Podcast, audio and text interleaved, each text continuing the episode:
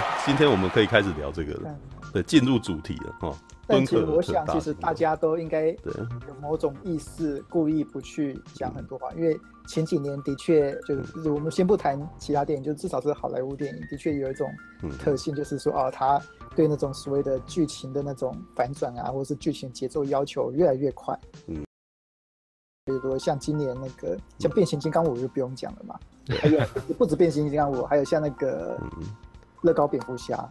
这这几个都是节奏非常非非常快非常快的，嗯嗯嗯，有时候甚至第一眼你甚至没有办法完全解读全部的东西。嗯，我发现，我觉得说应该是，其实有很多拍电影人都有注意到这一点，他们有有会觉得说哦。这样子再下去可能会被搞坏掉这样子，所以说他们，所以突然间看我们看到了一好多那个没有讲话的片，他们他们想要把这种把这种风气给想办法搬回来，嗯，想办法搬回来，我觉得多多少少有一点这种自觉在里面，这样。那那你们喜欢吗？对，我觉得还不错啊，我我说我是说这个风潮啦，这个风潮像嗯那个。星球崛起第三期，虽然虽然说它中间那个找到女生那边，嗯嗯，的确是太空了一点，就剧情上的确是太空。就是从第一段到那个找到美眉这样子，就是。我因为我自己也承认说，哦，整个故事如果一他们一开始就被关进那个监狱里面，其实也是成立的。对啊。其实 没有没有，我觉得那一段就是有一种要要做西部片的味道那种感觉，嗯、知道？当他们在那个原野上漫步的时候，对、嗯、我真的觉得有一种那种美国西部片的感觉。对对啊。对。然后，然后就就然后接下来又又想又想起那个变形金刚五，对，不知道在干什么的对。对。然后每个人每个人吼叫方式都一模一样的，对，我就那个是麦可贝的那个啦，我觉得麦可贝一直都在用一招，特别对，这一部特别严重，真的是这样子啊！我我真的就觉得他其实是已经在做做那个功课的那种感觉，知道？那个因为他用的东西都在重复他以前所有的事情，只是只是把东西堆满了而已。对，但是到最后你会发现，这是很多个东西拼接起来的东西。他已经放弃要去做一个完整的剧情结构的东西，就真的是这样。就是很多角色，我觉得不应该是这样子的。然后或者是他退场的，也也是不明不白的退场。嗯，对。那到最后就变成好，我真的只是为了看打斗而去的。真正的真真的到最后变成这个样子。对啊，所以我后来也不特别去啊，算了，我已经放弃要去对这部片有期待。懒得批评，就就懒得批判，因为我知道他自己本身一开始就不要这样子。那那那我干嘛还要去去做这件事情呢？我只能说，就是这个导演的心就是不在那上面。对啊，他已经就是啊、呃，好像好像这样子可以赚很多钱，那就做这样的感觉。对，我我相信这个大侠跟我们应该跟我应该都有类似，都会感受到这种感觉啊。就是什么叫做交差了事，你知道吗？就是就是接案工作，这是一个那种。就是我们常常在做商业案嘛，就是在做商业案的时候，你其实就知道，就是你就是到最后就是学会学会把创作这件事情压到最低。如果有办法做的话就做，但是当你察觉对方不要的时候，你你在做这件，你再去做这个创，就是坚持要创作这件事情，你已经你只会浪费大家的时间，然后让大家都很痛苦。所以到最后，你那个时候就是把自己变成一个工具人。对啊，嗯，至少至少可以这样说，我们多多少少可以看出来说，哦，哪些导演他有认真在经营，哪些导演没有认真在经营的，就可以这么说。而且这跟一部电影它那个动作场面多不多，那个结构那个快不快，没有没有没有直接关联哦。嗯，就算你节奏再快，要打斗再多，你没有心在上面，你你可以感觉到一种没有没有精神的感觉，我觉得就是没有那个气，你知道吗？你可以感觉到他在，他有点心不在焉的那个。例例如嘞，例如最近哪部片是这样？没有啊，变形金刚就很明显啊。对啊，你你可以感觉，就是以前的麦克贝，当他认真的时候，他想要做感动的时候，可以做到很感动。你可以感觉到他有精准的在掌控这件事情。那可是如果你发现他没有的话，你就会发现，嗯，这个应该是剪接师接手了。再重复他以前曾经做过的某个某个流程，这样子。哦，对，像麦可贝这样子，耳经那种疲惫感很明显的，嗯嗯，其实很少见，真的，基本上好莱坞那一种好莱坞的体制下，他绝对不会让哦一个导演感觉就是会交出感觉会让观众有感觉有很明显问题的片子。那个那那看起来就很倦情啊。对，对但但 麦克贝他现在地位太高了，应该应该是没什么人再感动他了。他累就就是累了。没有我我觉得有趣的是，他他即使是倦情，他还是比很多导演的动作场面都做得很还好还要强。是没错，这个是很恐怖的一件事情啊。就是这是这个其实也是他们那个什么好莱坞他们那边不长进，就是没有人可以跟他做到一样的状态，他有他自己的那一套。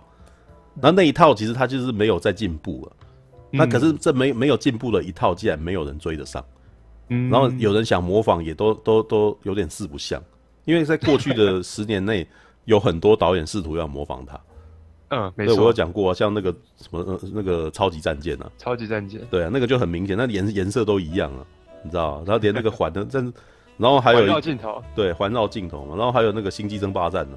J J 亚伯拉，J J 亚伯拉罕，那个很明显啊，他他以前导演，他以前导戏才不是这样子的，他他突然间拍那一部，又转镜又哈利熊又逆光又什么的，然后那个节奏快到每个人都在那边赶场讲话，你知道吗？那个那个时候我就觉得，嗯，这，所以我一直很不喜欢《星际争霸战》第一集。没有，他从不可能的任务三，我就一直觉得是这种风格，只是《星际争霸》不可，因为因为为什么呢？因为 J J 亚伯拉罕他以前就是跟麦克贝合作的。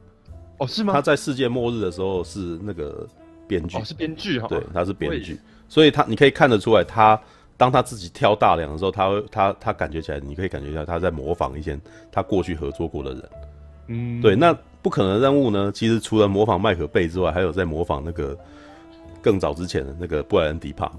但是呢，就是没、哦、只只有那个形，没有那个神了啊。啊，因为布莱恩迪帕嘛，很会制造那个悬疑感。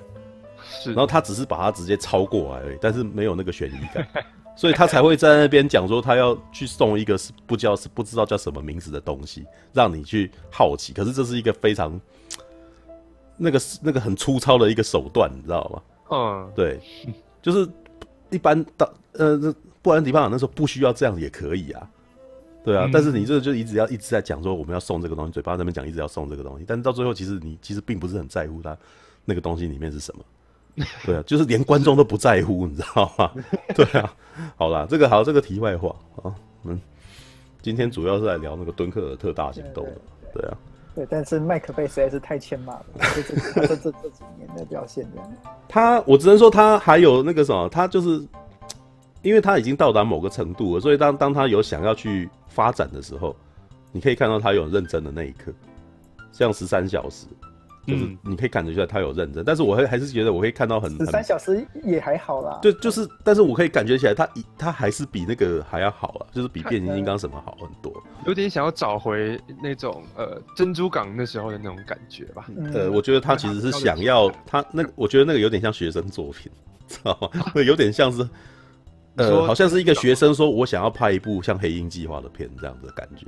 哦，你说十三小时，有那种味道，你知道？可是那个节奏很拖，你知道吗？就是前面几几段那个节奏真的非常拖，就觉得这这这很奇怪，就是什么事情还不开始？前面几段的那个节奏很像不劳而获啊，一堆那个壮男子在在那个他们自己的房间不断的练。我我觉得不劳而获有点像像是那个马丁史克西斯的那个那个那个的强的疯狂版本，就是那种那个。呃，四海好家伙啊，赌国风云的那种疯狂版本，嗯，对，讲自己的，然后这从小人物的故事，然后就是看到整个犯罪事件什么。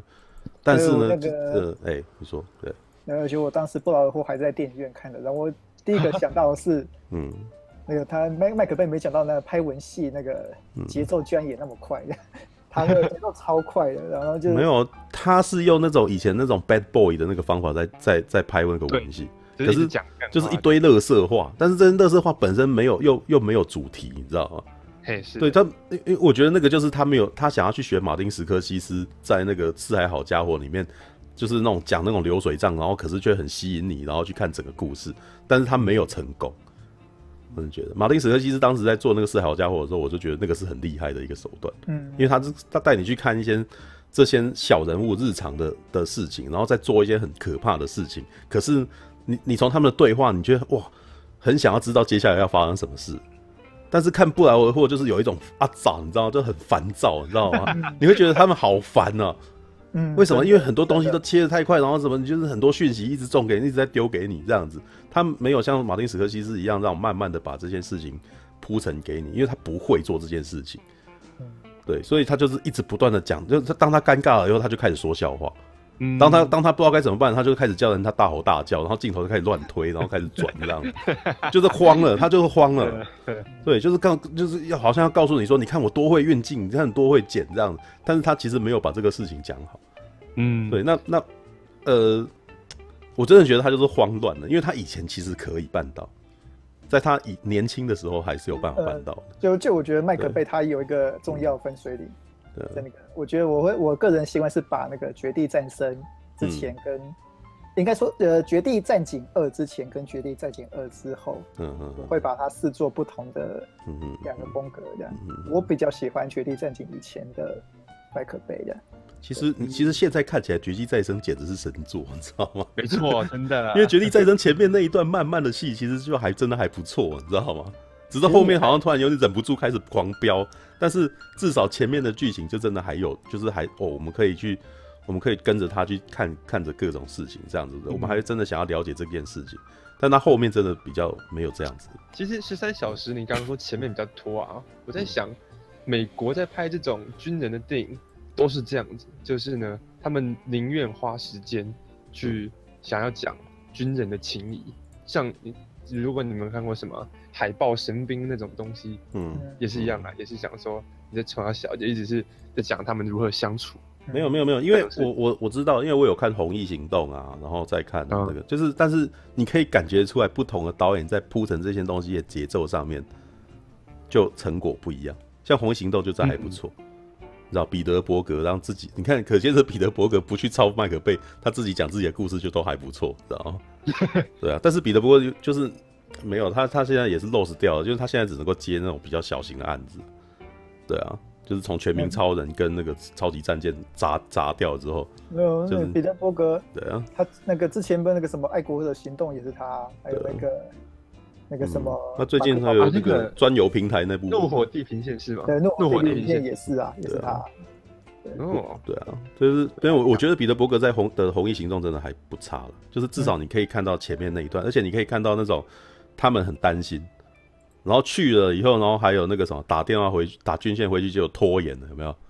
然后那个什么他们要去，然后于是好不容易要去救，救了以后就又出事，然后于是你就会把这整个行动的那个焦躁感，就是把它抬得很高。哦，对，但十三小时前面呢，就是讲说他很爱家什么的，有没有？对对对，对，当当事情要发生的时候，就还花了一段时间再继续做这个蒙太奇，就再再打电话回家干嘛？就 我就觉得这边真的是很拖，然后到后来又开始在打仗的时候就进入混乱状态，你知道？对，这个真的就是有问题啊！我觉得那个就是有问题。对啊，但是至少他在那个打仗那个地方。当然啦、啊，就是打仗就是他强项啊！开始开始那个要烟花了，就是突然间进入那个变形金刚状态了。对，真的是那样子，是突然你就看感感觉起来，他好像说有一种那种憋很久的那种感觉，你知道吗？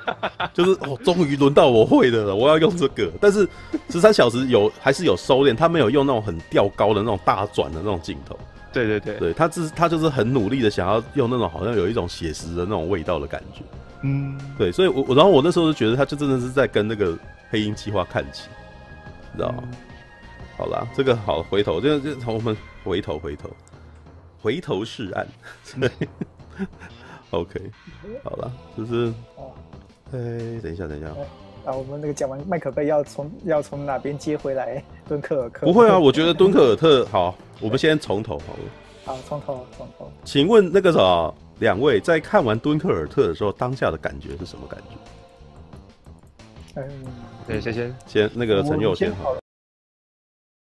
你先，你先，你先。来，陈佑先好了。对。我当初，因为你知道前面他几部，我真的是太棒了，甚至我必须说，我的人呃，我看电影的整个一些观点啊，对于故事的想法，几乎都是。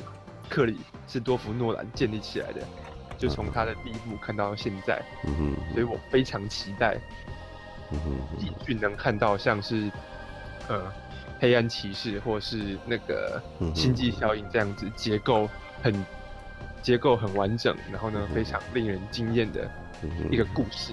嗯哼。但是进去看，发现他就是在讲一个过程，就是他就是聚焦这件事情，然后呢讲，然后呢有点类似说，我就是要有点发扬这样的精神，这样就讲完而已。嗯。所以看完其实我有点有点失望，有点失望。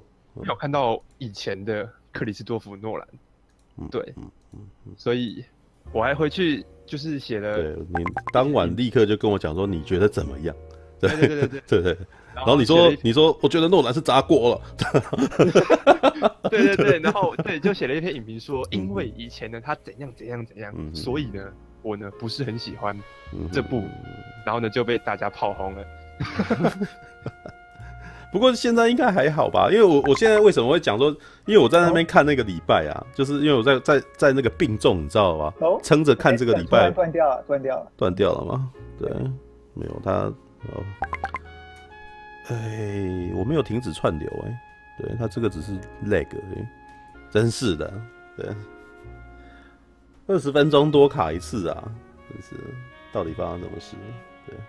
好吧，那个什么，刚刚讲什么？哦，你那个什么，你刚刚提到的是所谓的，哦，没有像黑暗骑士那样子，然后那个什么，呃，被骂了，对，因为说砸锅，然后被骂，这样。哎，又又又回来了嘛，又回来了，回来了，回来了。对，OK，就是以前诺兰他会他讲故事的方式就是呢，嗯，他呢会中间一直给你小线索，然后你会一直想说，到底是怎么回事？嗯，你看，呃，黑暗骑士也是一样嘛，嗯，然后呢，星际效应也是一样嘛。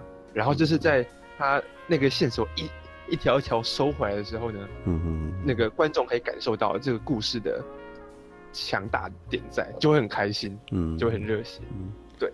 那嗯，敦克尔克没有去做这种悬疑的东西，嗯，他就是就讲过去，嗯，顶多就是我们在猜说那三条故事线是怎么合在一起的时候，就就一点点。但是呢，他基本上都还是只有在讲过程，嗯，而已，嗯。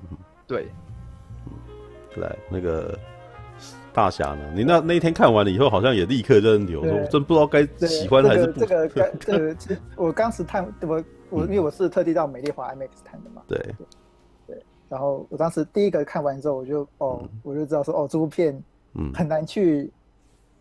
做及时的评断，你知道吗？因为其实我大概知道说，哦，他想要干什么，嗯嗯，对。但是我有感觉到说，他故意做了一些跟他以前不一样的事情，应该说跟许多观众期待他做的事情不太一样的东西。没错，没错，嗯。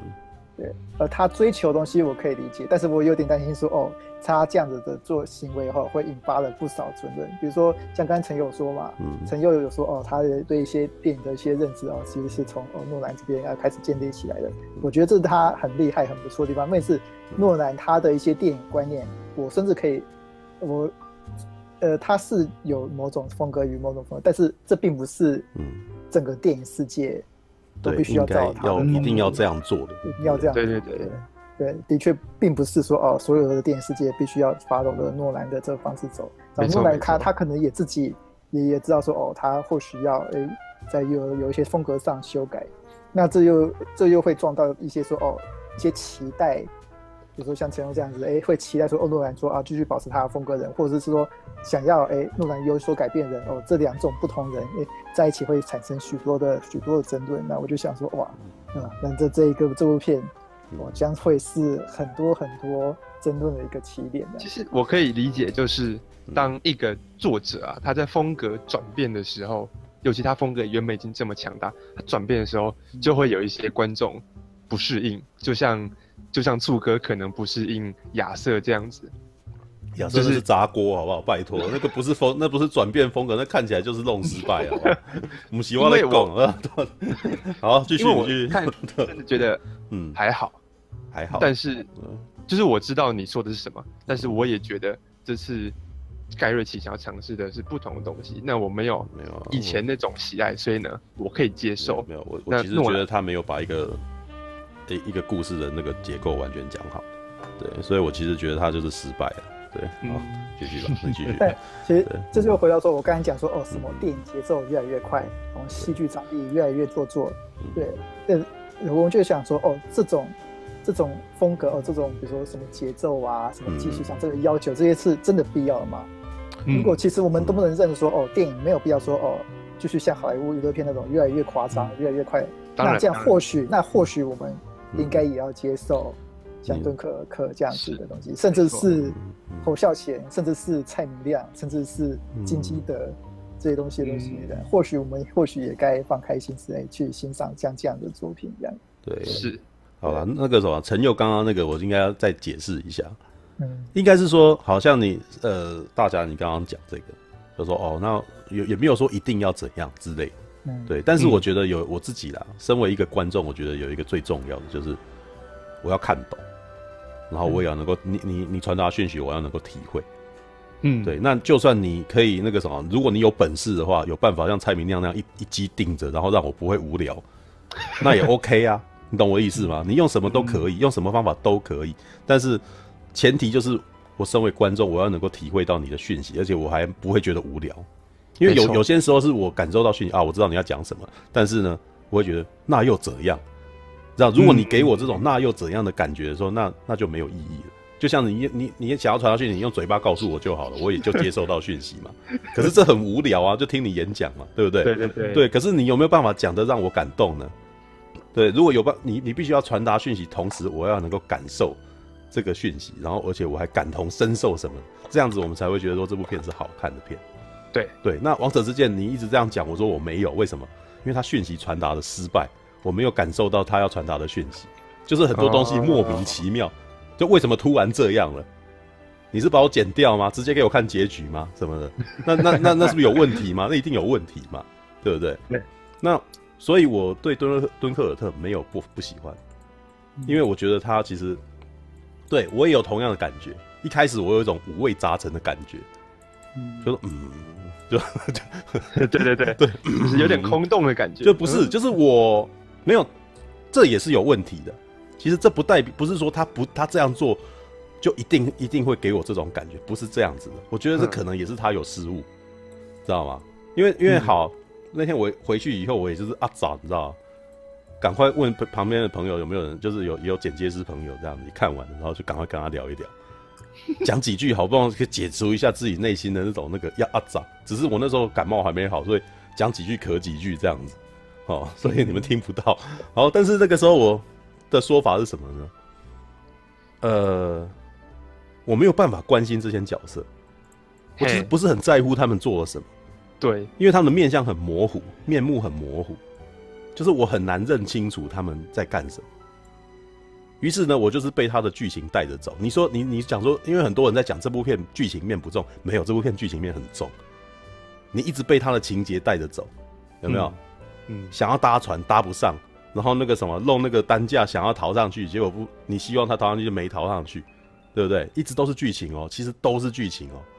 想要打下飞机就打不下来，油快没了什么的，其实都是剧情。他只是没有把，只是没有用台词说，哎、欸，你现在多少油？哎、欸，你你可不可以上传之类？没有，他没讲这些。但是你都可以从这些剧、这些他带的那些镜头，还有那些人推挤他，叫他不要上去什么，就是你都会感受到他现在遇到的困境。对，但是呢，我那时候也在想说他，他他为什么要这么做？因为他描述的是一个历史事件，我自己在猜他为什么要这样玩，因为他描述的是一个大家都已经知道结果的历史事件，哦，对吧？我们都知道成功了嘛，对不对？对，我们都知道最后撤三十万人啊，对啊，那那那那那当然就没有悬疑感了嘛，对不对？他以前的电影就常常在讲说，你不知道最后会怎样嘛，嗯、对不对？所以呢，他我觉得他现在就是跟世界大战很像啊，像史蒂芬史匹柏不是拍了一部叫《世界大战》的片嘛？哦，那个外星人那个，对外星人那一部嘛。那那时候在看的时候也是这样子想，说哎、欸，他怎么跟 ID Four 那么不一样，有没有？哦、对，但是为什么他是锁在小人物的观点去看这件事情的？对对，所以你你知道敦刻尔特会成功，但是你不知道这个人的下场会怎样啊？嗯，对，所以他其实是把所整个事件锁在三个人身上。对，就是哎、欸，那个小兵哦，飞行员，然后还有那个开船的，是，对他他们会他们什么下场？因为你知道，在这这件这件事情，我们都知道，最后敦刻尔特有成功。对，所以所以肯尼斯布莱纳讲那些其实没意义啊，你知道吗？他在那边很难过，这件事情其实没什么意义啊。对，你你要去感受的就是他船要开出去，结果沉了，干，这这这么难呐、啊？对，他要给你感受的就是这么难呐、啊，这件事情，嗯，就是没想到搭上一件船，搭上船以后，你以为就这样子回去了吗？没有，他沉了，有没有？他在讲这个，对，那于是于是你就是在看这些情节，但是呢，一样的问题就是。我觉得大家常常在讲那个哈利史泰尔斯嘛，对不对？说他什么戏精，但是其实我觉得他没有，你知道吗？他就是在演一个，他为什么要选一个生面孔？他就是要告诉你说，呃，这些这些兵其实都是都是菜鸟，嘿，对，所以他想要借由真正的菜鸟的感受，然后那个什么制造这个戏剧性，嗯，你懂我意思吗？就是我我觉得啦，我自己是这样觉得，就是他没有没有在表演。知道吗？他他是他呈现的是一个真正的恐惧，真的不知道该怎么办才好的那种感觉。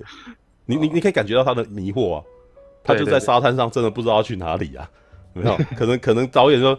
可能真的只是给他手势，过来过来过来过来过来过来过来，然后他就 还不知道要排去去哪里排队，有没有？至少至少前半节我觉得很有那味道了。我我今天才看的那个几个电影文章在介绍敦刻尔克嘛，对、呃，他有提到说那个那个哈利的几个戏份其实都是导演请他那个自己发挥的，对不对？对啊，我就觉得那个就是他他不是在演戏，他是真的进了一个不知道要是。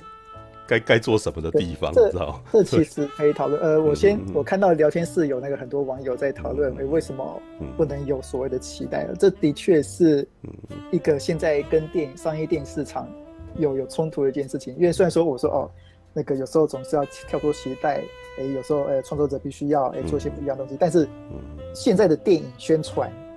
的确是倾向啊，让观众去对某些特定的东西有期待，嗯，没错，有有有有东西也有期待感，然后他们才会想去进去看这部片。像光是诺兰这两个字，诺 诺兰这两个字就可以给人有多少期待了？没错没错，这个商业运作啊，他的确一直在故意在在这个这个的确，我觉得道长你讲的没有错啊，其实是有原罪的。为什么呢？因为我有讲过他呃，因为。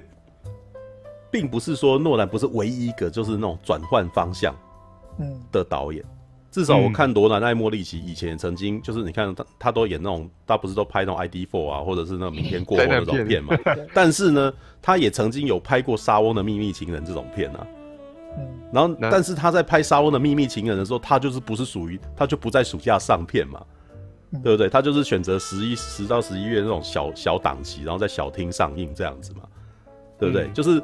我的意思是说，呃，并不是导演转换，并不是说只有诺兰一个导导演会转换他的方向，但是呢，只有他这个导演在转换方向的时候呢，他的商业模式不改变，你知道吗？他这么，我所以我才说他很有种，你知道吗？因为这非常危险，因为因为你看他只有他这他这这部片其实，其实我自自从一开始啊，他拍那个黑暗骑士啊。的时候，我其实就有这种感觉，因为《黑暗骑士》其实不是一部很很主流的上的的的英雄超级英雄电影，嗯，它其实是在讲，它其实是很另类的超级英雄片，甚至它不能算是超级英雄片，你知道吗？它这是一一部那种犯罪电影，你知道吗？但是它就是把它摆在暑假档，那当时这个是异军突起，这是一种那种骑兵效果，你知道吗？是，没错没错。因为我还记得那个时候，我才还在当，就是还在那个传播公司当剪接师，然后那有有那个有那个公关公司请我们先，因为我那时候已经会写，有在写东西，所以他们有请我去看。那去看的时候，呃，我还记得那个时候是提早了大概一个月就让我看。嗯，对。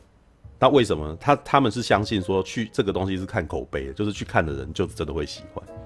所以我在一个一个就是在上映的一个礼拜前就看。但是我那时候也感觉得到，他们其实有点害怕，所以他们才选择在一个礼拜一要不在一个月前就让我看，嗯，因为因为他们不知道这个东西上了以后的结果会是怎么样，对，所以那个时候其实还就是克里斯多夫诺兰这个名号还没有真的升起，就在黑暗骑士之后呢，哎、欸，才开始慢慢变成这种那个什么有诺兰的名字，好像就是一定会赚大钱的那种。台湾啊，台湾是没有真的变成这个是那个什么全面启动之后。因为全面启动是证明了，就是他不要不用超级英雄的框架，讲一个他自己要讲的原创故事，结果很很红，很受欢迎，而且讨论度很高，这样。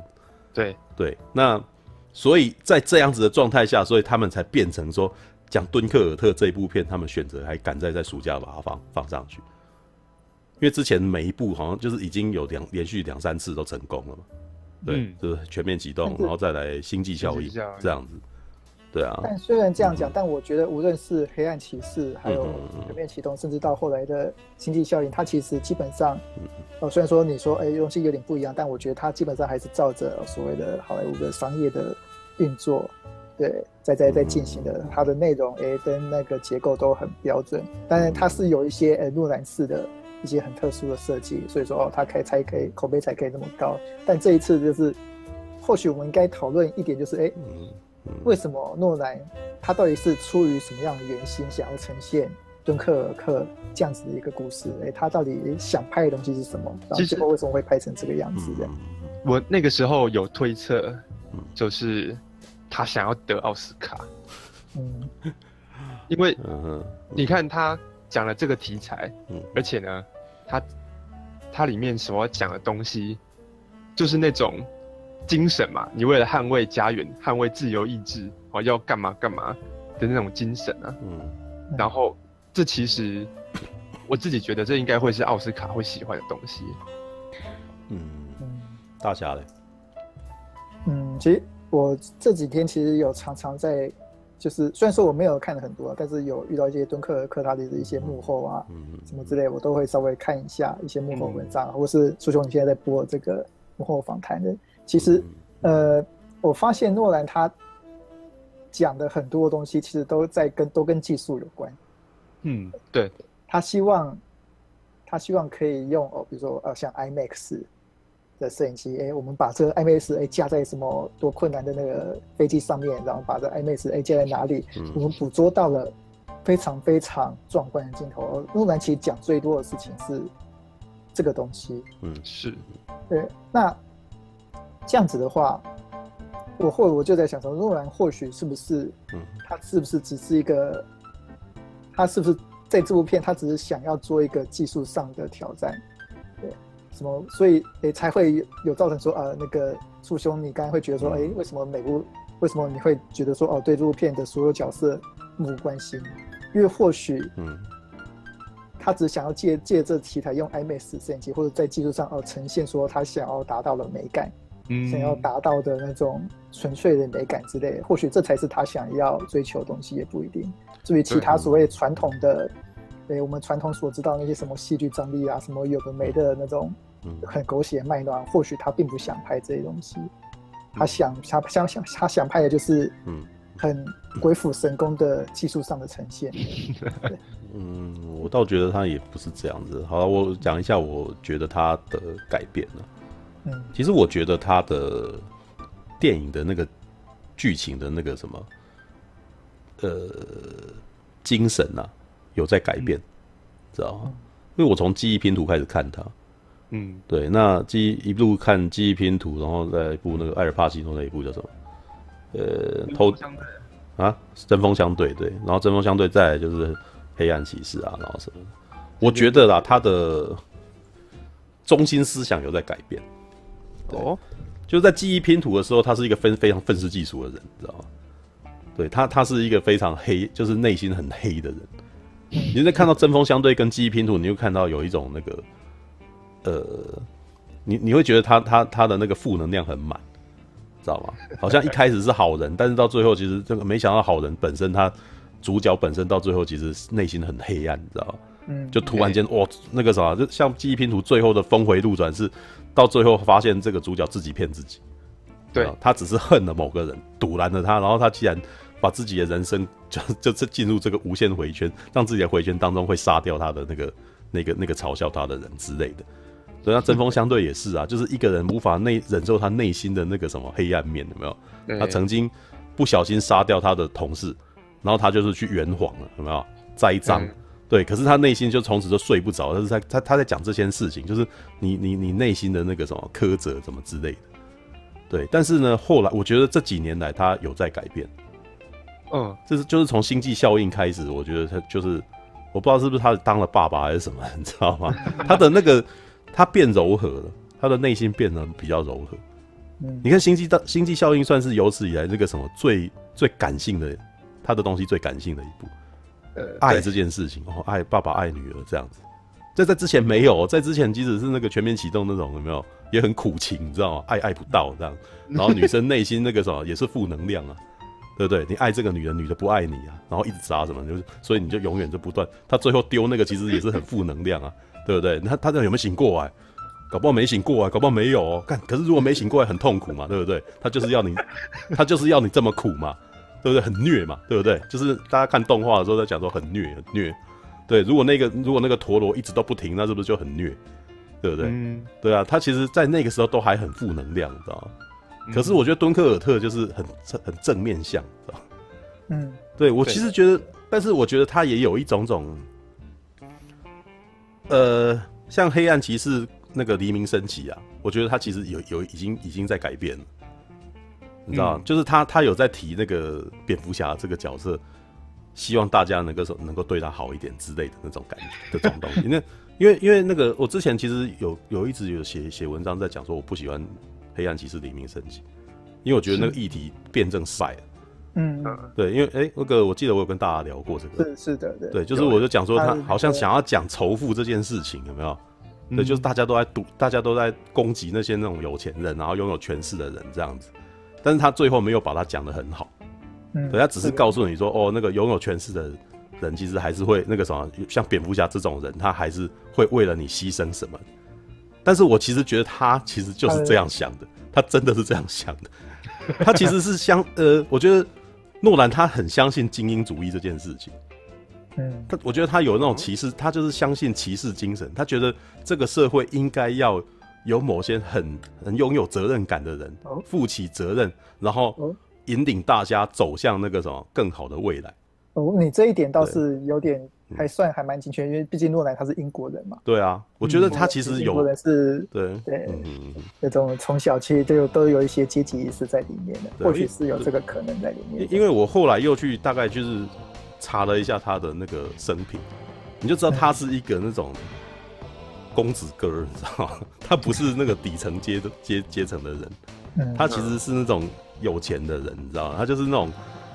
呃，那种类似伊顿公学念念出来的那种人，嗯，对，所以我其实觉得他这一部片其实是在讲他真的想要讲的事情，嗯、就他其实有点在呃拿那个敦刻尔特这件事在讲现在世道混乱，知道吗？就是像是那个黑暗骑士黎明升起也是在讲类似的事情，世道如此之混乱，嗯、那为什么这么乱？你知道吗？为什么这么乱？那一切呢？其实是因为那个什么，你们不相信我们。你知道不相信我们这些精英们，你知道吗？对，但是那个它它里面有很多，其实我觉得至少敦刻尔特里面真的很赤裸裸，你知道吗？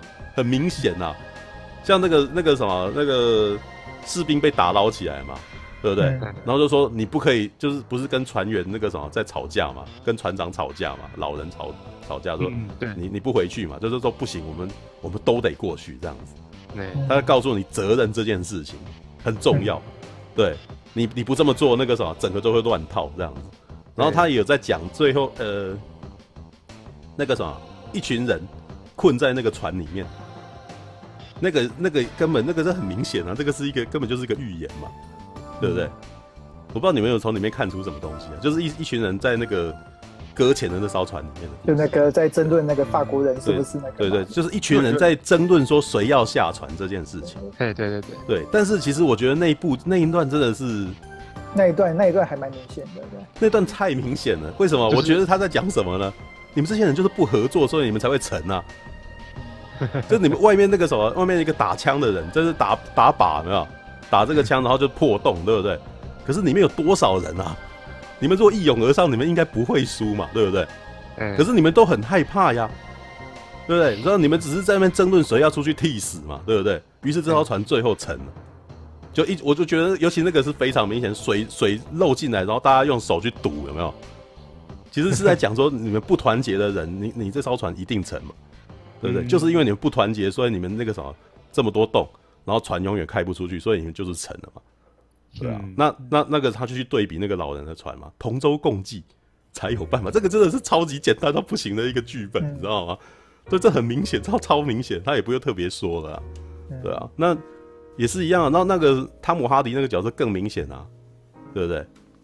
那英雄汤姆哈迪是一个最明显的英雄了，他就是拯救众生的骑士，拯救众生的那个什么？对，他就是他就是黑暗骑士，你知道吗？真的是黑暗骑士。他这个三艘三艘飞机过去，油没了，有没有？油表没了，你知道？还要继续飞嘛？对不对？嗯。然后僚机沉了，还要继续飞嘛？对不对？那那个什么、嗯、油要油真的要没了。哦，那个那还真的有表演一下，那个真就是那你看我们讲了老半天，讲汤姆哈迪用眼睛演戏就好嘛，对不对？嗯、对不对？真的就是那么一下下给他。这事实上为什么你会这样讲，你知道吗？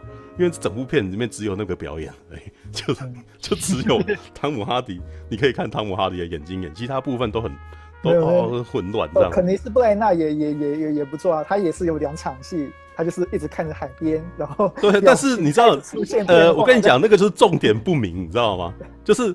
当有的时候你，你你你，当你只能够看汤姆哈迪的眼睛的时候，那个重点很明确嘛，嗯、你就知道他他在犹豫嘛，有没有？嗯、对啊，那那个可是这个时候肯尼斯布莱纳就是你你他就是人在远远的，然后你整个都可以看到别的东西，于是这这部片的那个重这这这场戏的那个重点就模糊掉，你不晓得你是要看他的忧国忧民，还是要看海边的欣赏海边的景致什么的，所以真的是这样子啊。我记得我记得好像有两场，啊、他都是直接面对镜头，嗯、然后。表情开始哦，从他好像看到什么机，然后就很明显的开始表情变化。然后我当时觉得，哎、欸，这一段其实还蛮，还蛮，还蛮怎么讲？嗯，就还蛮感人的这样子，不是感人，还是还是那个什么结，还是那个什么，还蛮，斧凿痕迹很明显这样。应该说不也也不明显哦，嗯、也不明显，应该是是很很柔顺，一种很很技巧，很、嗯、怎么讲？很很很自然的，呃，或许该这么讲啊。我当时看完之后，我刚刚讲说，哦，那个诺兰他可能只是想要秀技术，这点可能讲太严重，因为的确我只是想要呈现，想要强调说，哦，诺兰他的确是有在个他的个性上有偏技术上的，呃，他他的确个性上有一些偏技术上的层面在这样，但是他应该也不是只有那个在在想要弄技术，但我想他想挑战的到底是什么？嗯，他想挑战的或许是一种纯粹，他想拍一个，呃，不不像不要像以前哦那么多那么多的话，也那么多有的没有东西，他想要用最、嗯、最纯粹的方式，就像那个汤汤姆哈迪也只用一个眼睛演出，然后肯尼斯布莱纳哎面对海水，就可以做两三个表情，对，对他以前可能会采取很很复杂的东西，很复杂的东西来来做。然后面对这个，但是面对像这样子的议题，他采用了哦最少最少方式来呈现。让我那个当时看完电影，我有特别做，我特别就是继续坐下来看那个演员名单嘛。嗯。然后我发现说哦，这部片的那个电脑特效组的那个工作人员名单很短，嗯，非常短。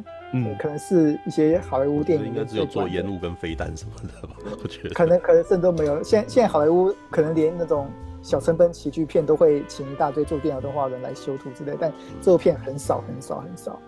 他那个电脑动画组的那个工作人员名单是我最近几年看过最少的。嗯，这代表说哦，这部片我们看到的东西绝大部分绝大部分都是都是真的，都是真的。对对，就。像我去去年有部片叫做那个与森林共舞嘛，嗯嗯嗯，与森林共舞，那它就是哦，电脑动画做的很细，然后图做的很细，然后戏剧张力又很满，嗯对，然后那是那是一个很标准，最近几年好莱坞很爱做的东西，嗯嗯嗯嗯，对，哎，敦刻尔克，或许那个诺兰他就是想要挑战，他想挑战或许是这个东西，对，他想要用，呃，应该是说他可能想要用极简的方式。很纯粹的方法来呈现，我觉得呈现那个画面，对。对，但我也不晓得，我有时候都觉得不知道是他没有办法，还是他很坚持。你知道，有的时候我就觉得，因为诺兰其实，我我觉得我们至至少我们平常看他以前的电影，我都至少我可以看得出来，他不是很擅长动作场面的调度。嗯嗯，对他一直不喜欢，但不喜欢的原因呢，他真的不是很会，你知道吗？所以你看他每次他勉强去看蝙蝠侠打架，你都觉得哦好尴尬，你知道吗？所以所以蝙蝠侠打架就是蝙蝠侠电影最不好看的就是打架，对啊，真的是这样子。然后后来就是呃，即使是你看到他那个星际效应吧，你知道吗？他常常口口声声说真的做了一台一艘太空船什么的，有没有？但是当你看到太空船的画面呢，却是摄影机绑在太空船的边边的画面，嗯，对不对？你有没有发现？你很少看到太空船整个在干什么，你知道吗？几乎没有。对，偶尔啊，就是偶尔什么下水了不得不的时候，你会可能那时候就开始出现 CG 的画面。但是他 CG 也一直都不想要做那种很炫技的东西，就是那种很简单的动作这样过去。对，然后呢，我觉得敦刻尔特也很明显。你看他啊，讲每次讲说我、哦、那个什么真的飞机啊，IMAX 绑在上面多漂多漂亮多壮丽，结果摄影机就直接把它绑在那个什么飞机旁的机翼旁边，你看不到什么那种环场。你看不到那种转一圈的那种摄影机镜头运作，你知道吗？你也看不到那种很很很吊高的那种东西，但我都觉得它有点专到达一种偏执的状态，知道？一定要一定要锁到那个你只能够看到一点点的那种感觉。对，那呃，你说那个空，有人说那个空战场面是史上最精彩的空战场面，但是我觉得它也同时是史上最单调的空战场面。没错，它就是你好像是真的是跟着跟着那个什么。就是真的跟着飞行员，从飞行员的后脑勺看那个打到看空战这件事情，对，就是没有炫技啦。就是如果你把它跟那个珍珠港的那个空战比起来，你就会发现珍珠港实在太华丽了，你知道吗？就是我，最后还弄来弄去，然后还有飞弹角度这样掉下去什么之类的。但是他的没有，他的就是你连那个枪火都看得不是很清楚。然后这也是这部片里面有趣的地方，就是戏剧张力竟然来自于看不清楚这件事情。你知道，真的是这样。你看他，你看他设计到底有没有射到啊？好难打到啊，有没有？你会觉得汤姆哈迪要打下一架飞机是如此的困难。嗯，对，这是这是这是所谓的写实这件事，你会觉得好像有写实这种感觉，因为他把难这个东西直接用画面给你看，然后是、嗯、呃怎么给你看，让你看不到，看不到结果如何，所以你要猜，你知道？所以所以你看那个他的那个机枪打他有没有，都不知道他到底有没有冒烟。都不知道他到底掉下来没有，就还要等一下。哦，打到了，打到了，然 后就你你至少在看电影的时候有一种在看新闻新闻画面的感觉。哦，是是怕掉啊不？就是有一种这种感觉，你知道吗？哦哦，打到打到了，但你 打一架飞机真难，你知道？真的有一种这种感觉，真不好打，你知道吗？对啊，所以你就说这是呃史上最紧张的吗？其实我觉得没有了，但是没有，就是但是也是一种所谓史上，你你至少可以讲说，他有算是那种。最艰难的空战应该算是，你可以看得到一个最艰难的空战，然后就他那个那个说的虽然是英雄，但是他的英雄的那个气场来自于，当他遇到了那个什么，他觉得很很为难的事情以后，他还是做了这个决定，那才是他英雄的来源，而并不是说他技术很高超，他其实那个时候汤姆哈迪这个角色技术其实也没有多高超啊，对，但好像也没有说这个拥有超人般的能力，但是你会觉得他很幸运啊幸运到不行，你知道？到最后还可以哇！这个讲到这架飞机奇迹似的在沙滩上降落，就是我想说，我靠！我说他接下来该不会要去补给油，然后再飞回去什么的吧？就好加在他没有做这件事情，真的、啊，他在那边动。我想说，我靠！接下来他该不会要去找油？我靠！飞回去一定很热血，你知道？继续打，看，结果没有，就是这，只但但是至少那边就是。哦，就是算是那个什么，就是哎、欸，没有没有做到这么夸张，接下来就被俘虏了这样。对对对对，对啊。其实，嗯、呃，我一直觉得诺兰也好，嗯、或是其他，嗯、就是诺兰一直在讲的东西啊，嗯，叫做牺牲吧。那前几年他的牺牲是比较类似于我把生命偏执的往某个方向投进去，嗯嗯，例如说记忆拼图嘛，对不对？我。就是我的人生就是要复仇，对吧？或是顶尖对决的，我的人生就是要变魔术，嗯，然后到后面顶尖对决是他要他要受欢迎，他想要掌声这件事情，我觉得，呃，没有，那有两个角色嘛，嗯，一个呃克里斯汀贝尔的角色就是他要他要掌声，他要变成表演者，对，然后修杰克曼就是典型的哦。我要为了魔术而付出，我要一直去钻研技术，干嘛，嘛？我觉得修杰克曼不是、欸，我觉得修杰克曼就是想要想要红，哎、欸，还是我记记错了？你记错了。那那个啥，那个克里斯汀贝尔是是有孪是有孪孪生兄弟的嘛？对，所以他们就是一直一直 share 人生这件事，两两种不一样的对于魔术这件事情的观点去冲突嘛。嗯嗯。然后到了黑暗骑士之后，就真的是为了什么人而牺牲吗？为了大家，为了女儿啊。嗯嗯。好，对啊，或是像汤姆哈迪这样子，为了一场战争。嗯嗯。对。嗯。但呃，像而且。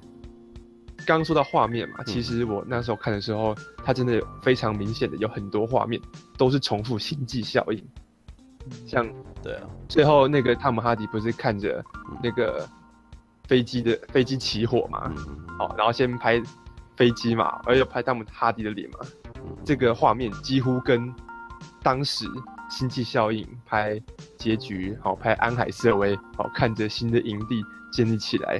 那个画面一模一样，没有，他一直都他他一直都不会演，他他没有想要炫什么东西。对，我记得他在访谈的时候曾经就有讲过，就是他不他拍东西有没有？嗯，就是一直都只用一台摄影机，真的是这样子。他他我觉得他有那个我自己看《黑暗骑士》的时候，我就觉得干这个完全是单机，你知道吗？就是他呃只拍完他必要的那个对话，然后就就好了。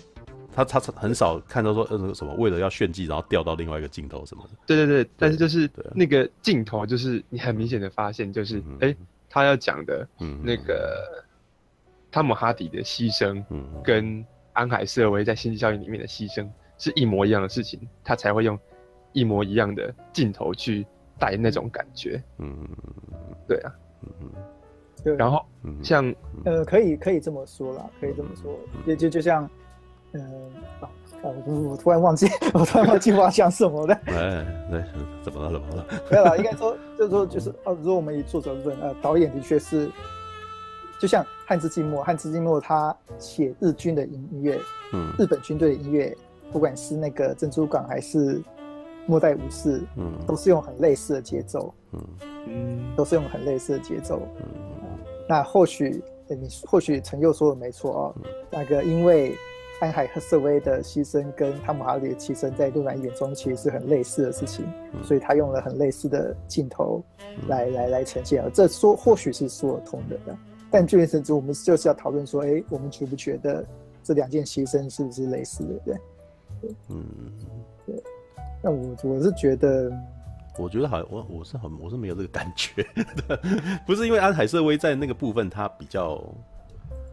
呃，因为因为你知道为什么我在我在新一效应里面我比较感觉不到安海社会的牺牲这件事情，因为他的主主要全部都锁在男主角身上啊，对，然后最后才丢一个回去给女主角，然后这时候你不会觉得女主角好像是牺牲啊，因为男感觉你会觉得男主角是要去找女主角嘛。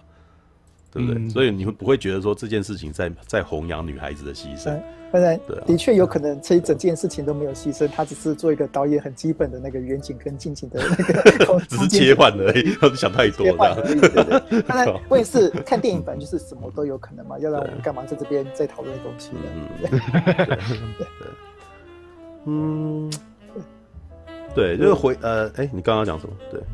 对吧？但是就你你讲一讲，我现在也要想一下的。嗯、没有，我其实就是因为我回头回头回到讲说，刚刚就是我觉得诺兰他的中心思想，对。然后我觉得，因为呃，他拍这一部，你们可能就是大家在那边想说他为什么要拍这一部，但是我其实觉得他拍这一部很明显呢，我自己觉得啦，想要提振英国电影工业。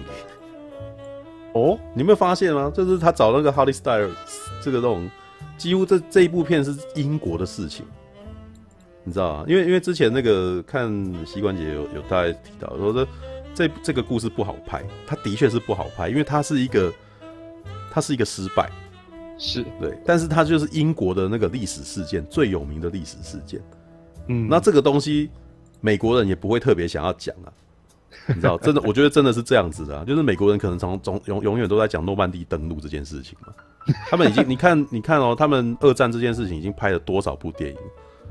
什么太平洋战争啊，诺曼底大空降啊，对不对？抢救雷恩大兵啊，嗯、对不对？他讲了那么多，但是那个什么都在讲美国人自己的事情嘛，对不对？啊、那我觉得诺兰他其实真的是想要讲，想要拍一个跟英国有关的事情，那他英国人，对不对？你有没有注意到这一部片真的是全英，他所有的那个什么全卡司都是英国人啊，嗯，对不对？汤姆哈迪嘛，然后那个什么肯尼斯布莱纳，对啊，然后还有那个哈里斯泰尔斯还是英国的偶像，然后虽然他嘴巴上面有讲说他不知道英他是偶像，但我真的觉得他是有有要提携后进的感觉了，对吧？你可以去思考，像李安来台湾拍那个少年拍，你知道找当地的工作人员拍、嗯、拍电影。你就大概可以知道他拍这一部那个什么《敦刻尔特大行动》的意义是什么。嗯，他大概是目前最红的英国导演，全世界最亲最知道的英国导演，英国籍。那他现在想要拍一个英国的故事，而且他自己有讲说这是他从小就知道的事情，这等于是已经像是我们的那个什么台湾二八四呃八二三炮战，对，有点像我们的八二三炮战这件事情，知道吗？对，你你们可能觉得很拔辣，但是你知道吗？这部片一定英国政府有帮忙。哦，oh. 对，所以这基本这基本上是那种产学合作，你知道吗？官方产学合作，而且他要做这件事情，没有人比他更适合了。嗯，而且肯尼斯布莱纳被找来演戏，耶，你知道肯尼斯布莱纳可是，呃。其实肯尼斯布莱纳算是他，他前阵子那个，他前几年还演的那个杰克莱恩的坏人。没有，因为肯尼斯布莱纳在九零年代是当红的导演啊，是，你知道他是莎剧导演，你知道他算是克里斯多弗诺兰的前辈，你知道吗？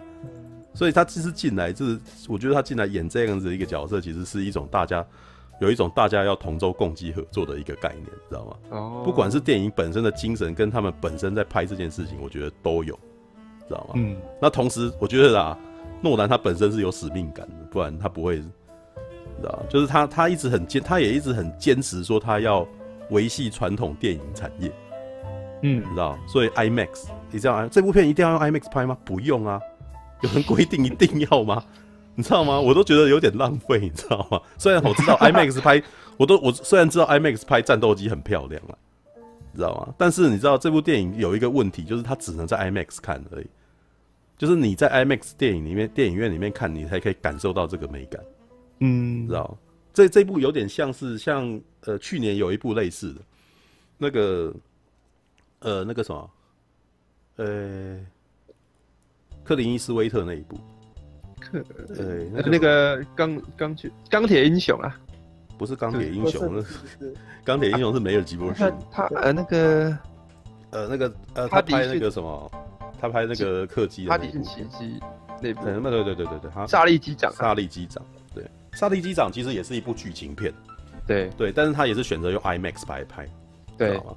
但是我那时候看萨利机长的感觉是什么？你知道吗？其实最适合 IMAX 的电影其实就是剧情片，是啊，对，因为我我们有试过了，这个就是我因为在去年，坦白说啦，今年跟去年是我有史以来看看试片看最多的时候的一次，嗯、然后我是最常去去。就是我我有史以来，呃，几乎每个就是很很常会发生那个一个月，然后去好几次 IMAX 影厅的情况，去美丽华这样子。然后呢，我看了各种 IMAX 的电影，嗯，然后我的感觉你知道吗？只越是动作电影越不适合在 IMAX 看，嗯，你知道吗？场就是只要是打架的，只要你要晃镜头啊，你就是最好不要在 IMAX 看，因为很真的很晕啊，很吐血，你就是很容易想要吐，你知道吗？最适合 IMAX 的电影的就是那种平稳的镜头，好好的看这个人讲话，好好的看这个人的表情，好好的看那样子的那个远景什么的。所以像那个时候，克林斯威特看看《萨利机长》的时候，我反而是觉得，我看所有的那个 IMAX 电影，看就看他的最舒服。哦，好好的看一个故事这样子，然后他的镜头很平稳，他在讲一个事情这样子，然后这个事情真的讲得很好。对，那、嗯、一样，诺兰的电影其实也是很适合 IMAX。为什么适合？因为他没有在，他没有在炫技，他没有在玩弄花俏的景，嗯、知道吗？所以反而是像那个什么变形金刚，我看 IMAX 真的很痛苦，真的不是我在讲，他妈晃来晃去，他妈吐血。为什么？那是因为以前的那个，因为以前我们在看那个小荧幕的时候，它可以这样晃嘛，这样晃，然后可以制造感觉这样子嘛。可是这么大的镜头，你不需要、嗯、这么大的景，你不需要特地去制造这些东西。但画面本身要如那个什么拍的像画一样美，那就是最好的的感觉。嗯、那我觉得就是，呃，回头好，现在回头起来，对，的确，也许诺兰是最适合拍 IMAX 的导演，知道他选择用最朴实的方法，但是这个朴实的方法也是最适合 IMAX。是对。那呃，但是这并不是大家对艾妹对敦刻尔特感到空虚的原因，我觉得。当然不是，应该说我一直觉得啊，嗯，呃，在包敦刻尔克的影评啊，嗯哼嗯，大部分都在讲技术，对，但是呃，至少我个人觉得问题就是在于，好吧，他的技术 IMAX 还很好啊，他音效呢很震撼啊，但是故事呢我没有感受到，那就是这些都是没有。其实我呃，可是好。回头来，回头来，好。你觉得敦刻尔特是好片吗？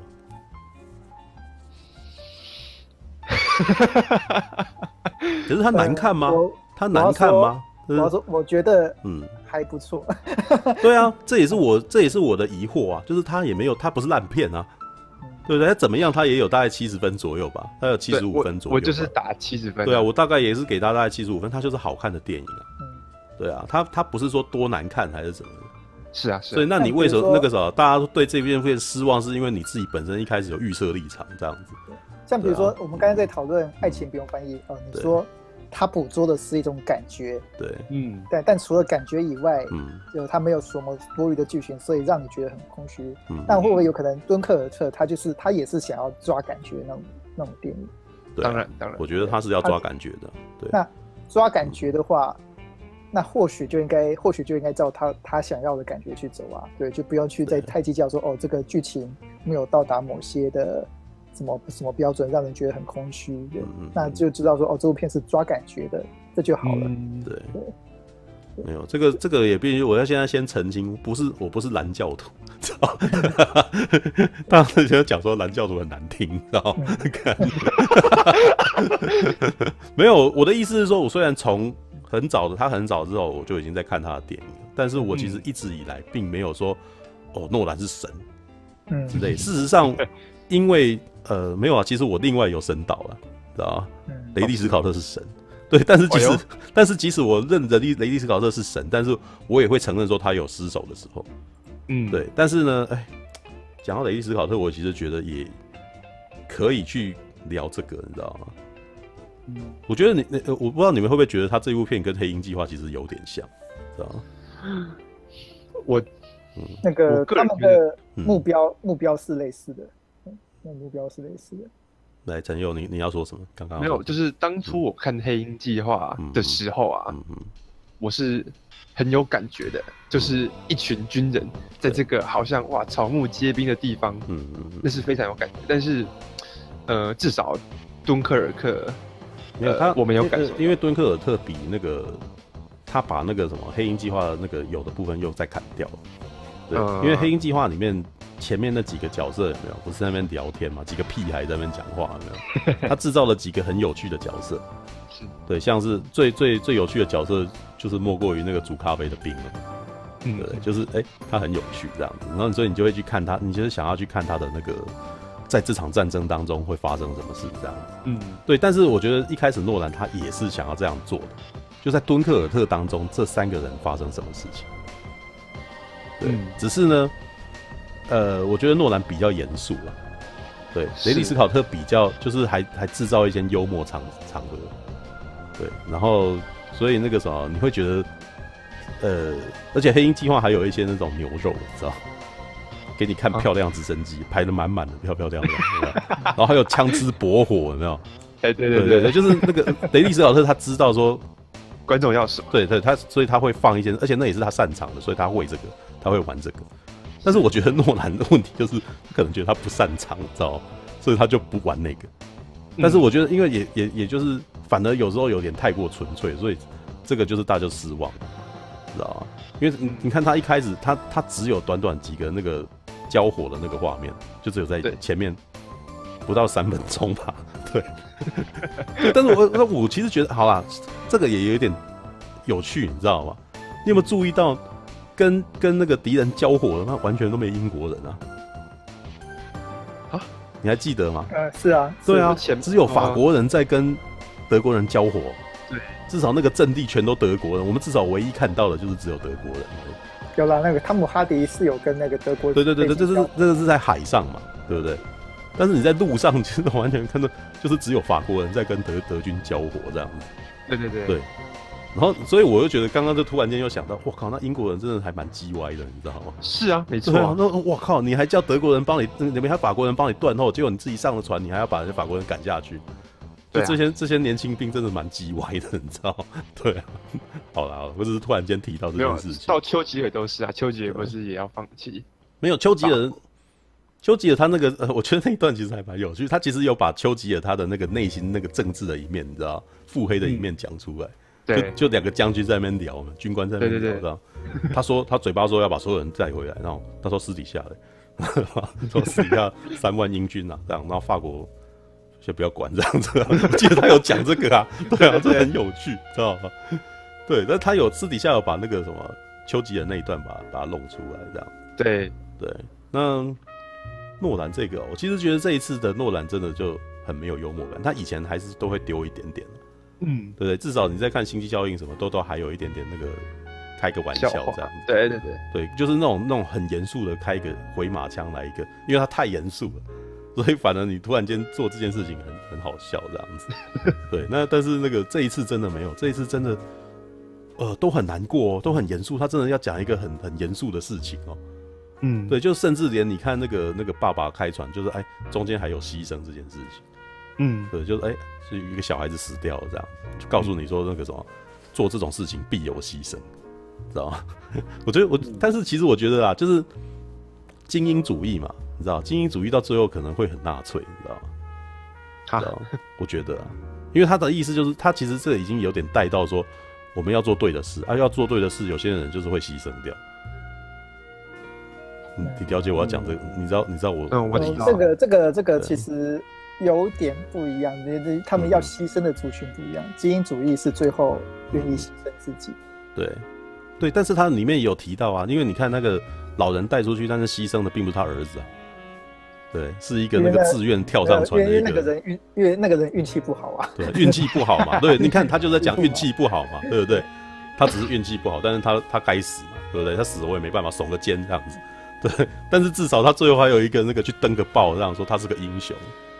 对 对，是这样子嘛。其实，呃，嗯嗯，这也是我说，嗯，为什么我会觉得他是想要宣扬某一些精神，就是就是这种事情啊。其实我其实他就是要告诉大家说，那个什么，大家要共体时间，大家要稍微牺牲一点。对对对对。那我们我们那个什么，就是遇到难的事情，那个什么，我们我们有一点责任感，这事情就过了。三十万人，这你觉得不可能的事情，我们会做，我们可以克服这样子。就我觉得他其实他其实很很，他其实很掉书包啊，对啊，是没错，啊对啊，这一这一次是真的是教中教小的啦，对啊，真的是这样子啊，我觉得他有一点，他就是有点在拍教科书的片的感觉啊，对啊，真的是这样子啊，这这部片感觉起来就很很交战，就有点那种那种那种那个，很很像以前我们的那种那种。党国战争片，你知道？我我有想到八百壮士。我其实我有想到像类似阿拉伯劳伦斯啦，阿拉伯劳伦斯我也是前几年，嗯嗯，也也是看过，也是他其实也是很纯粹的，一部片这样。他其实就是很很单很简单交代，阿拉伯劳就是劳伦斯他从接受英国的指派，然后到阿拉伯去，然后去跟那。它不是什么大的什么战争片，也没什么像零零七那样的情报，它就是跟酋长谈，谈完之后呃，穿越一个沙漠，然后到了开罗，然后再从开罗带去带带的人一群人过去。它其实也是一个很简单的故事，然后拍了三个多小时的。嗯，没有，可是因为劳阿拉伯劳伦斯完全就是锁在阿拉伯，就是把守在劳伦斯这个人身上，就是他的喜怒哀乐，他的浪漫，有没有？嗯，对，甚至一些他的不合不合理的、不合逻辑的一些那种的一些那种想法，知道吗？不过那也是那个时代的电影好看的地方，知道吗？他、嗯、他他没有要批判这个角色，他就是告诉你说这个角色他怎样怎样。嗯，对，就让就让我觉得说，其实也是很纯粹。嗯嗯，他或许他某些程度想要把这部电影的那种味道带回到像那个时代那种电影的感觉这样。嗯，可是我又觉得，因为他用跳跃式的那个，因为这也是诺兰他自己的问题啦，知道吗？他他到最后他还是没有办法，他还他还是有他自己的那个，嗯，呃，的技术技术还是有显现出来，就是你你你可以看这部片里面看到最多的就是那个什么，把时间时间轴错位这个的穿插嘛，嗯，对不对？他把一个礼拜，把一天跟一个小时把它交错剪在一块。对，其实我觉得那那个算是很厉害，你知道吗？因为我们是我觉得以剪接来讲，他很厉害。对，他有办法把这些把这些东西搭配在一块，而且讲的事情其实是交错的。对对，有点有点有点，我我觉得其实那个技巧很高啊。对，那个那个跟那个什么，那个跟麦克贝的那个剪接技巧不太一样。对 对，他这是一种描叙事，但是这个叙事是叙事大块的东西，然后大块的东西既然有接在一块，其实它需要一些结构，我觉得那个结构其实是挺严谨的。对啊，嗯、对啊，但是。你知道，这个不是表象的东西，它表象的东西看起来很纯粹、很单、很单纯、很单调，甚至有一点单调的感觉，知道吗？可是他背地里面，我觉得他在是在搬弄这件东西的时候，其实是，呃，我觉得是他自己最觉得他最擅长的事情，对啊，是啊，对，我记得我有我有呃，我曾经有发过一篇，就是说诺兰的特色。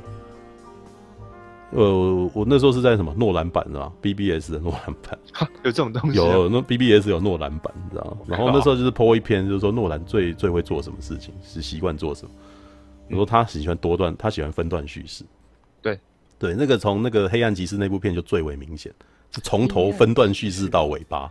那个顶尖对顶顶尖对决，是就是他几乎呃，算是他几乎每一部片都都常常这样。就是很少有线性的事情，它通常都是多线，一直一直一直同时一直描述各方发生什么事情啊，然后到最后就是挤在一块这样子，对，然后事情发生这样，嗯，对，那个其实是他很擅长的讲故事方法，对，对啊，嗯哼，那敦刻尔特呢？你知道他再怎么改变，他改不改变不掉是他说故事的方法，他还是在搬这件东西，是啊，所以其实你你你，我觉得大家其实可能要去认知。诺兰的特色不在于峰回路转的剧情，诺兰的特色也不在于腹黑呃黑那个负能量这件事，至少在可能在前两部电影的时候是他的特色是负能量，大家看得出来的是他的。应该说，对，呃，嗯，这不是负能量，不是他的作者风格，做负的负能量比较像是他的个性。对，嗯，有点像大卫芬奇，他那个 他自己也说他自己是那个他自己是个精神变态一样的，那这是他的个性，嗯，对，他下意识的拍了一些负能量的东西，但是他想玩的是感恩触凶说的那些东西。我我觉得应该是说诺兰他再怎么不想做，他也他也不知不觉会做这件事情。不会啊，针锋相对就没有啊，针锋相对有啊，有吗？对啊，互相搬弄这个故事，那个什么讲。他还骗你，好不好？那个时候玩的很明显的，对啊。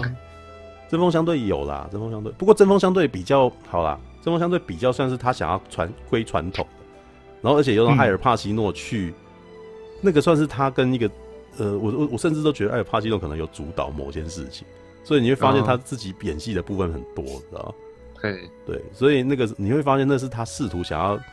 往那个时候可能被那个什么被片场收编，你知道吗？片场给他比较多的钱让他去拍，然后他去做了这件事情。对，但是呢，你到后来你看他去拍那个真那个什么黑暗骑士什么，就哎、欸、他就变回来。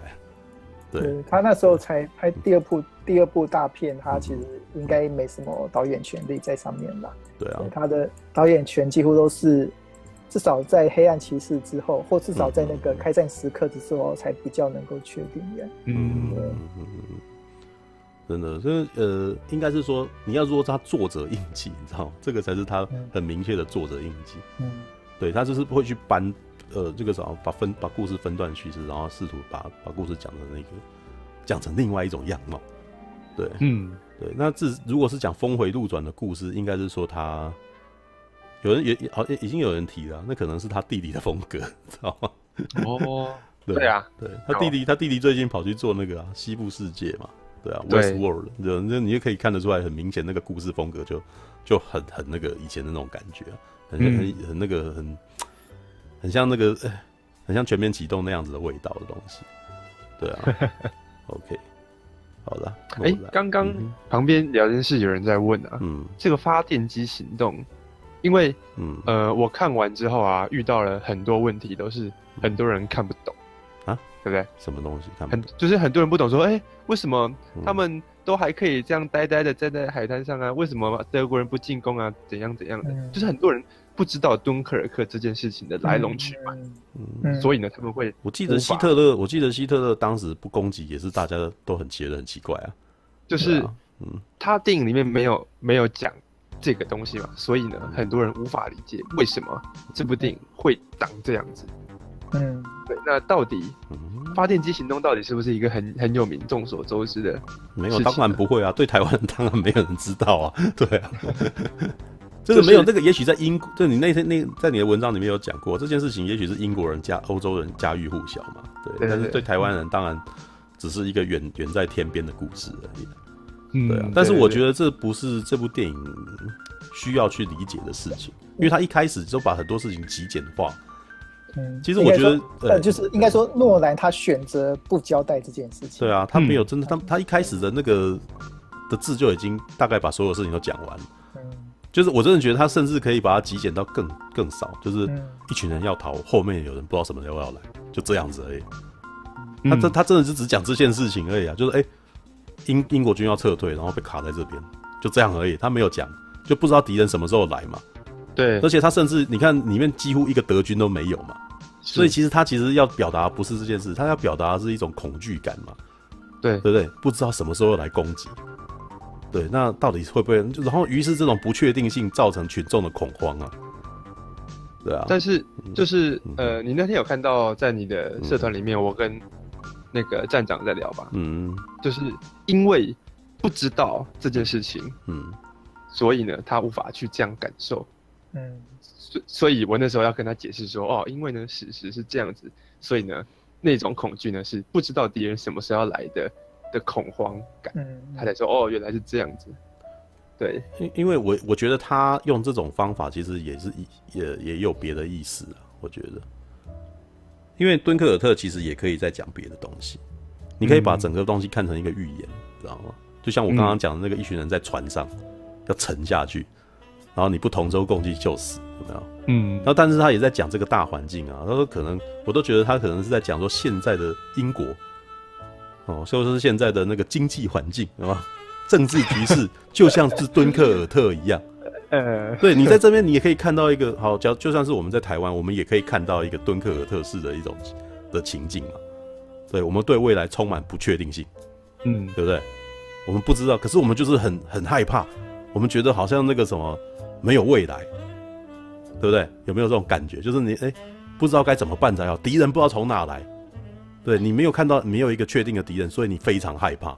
是对啊。那敌人当看得到敌人的时候，你至少还知道说要怎么应付他嘛，所以，他有一个样貌嘛，对不对？嗯，对，所以这部片的那个恐惧感就是那个那样子来的。对，当然现在有讲，对吧？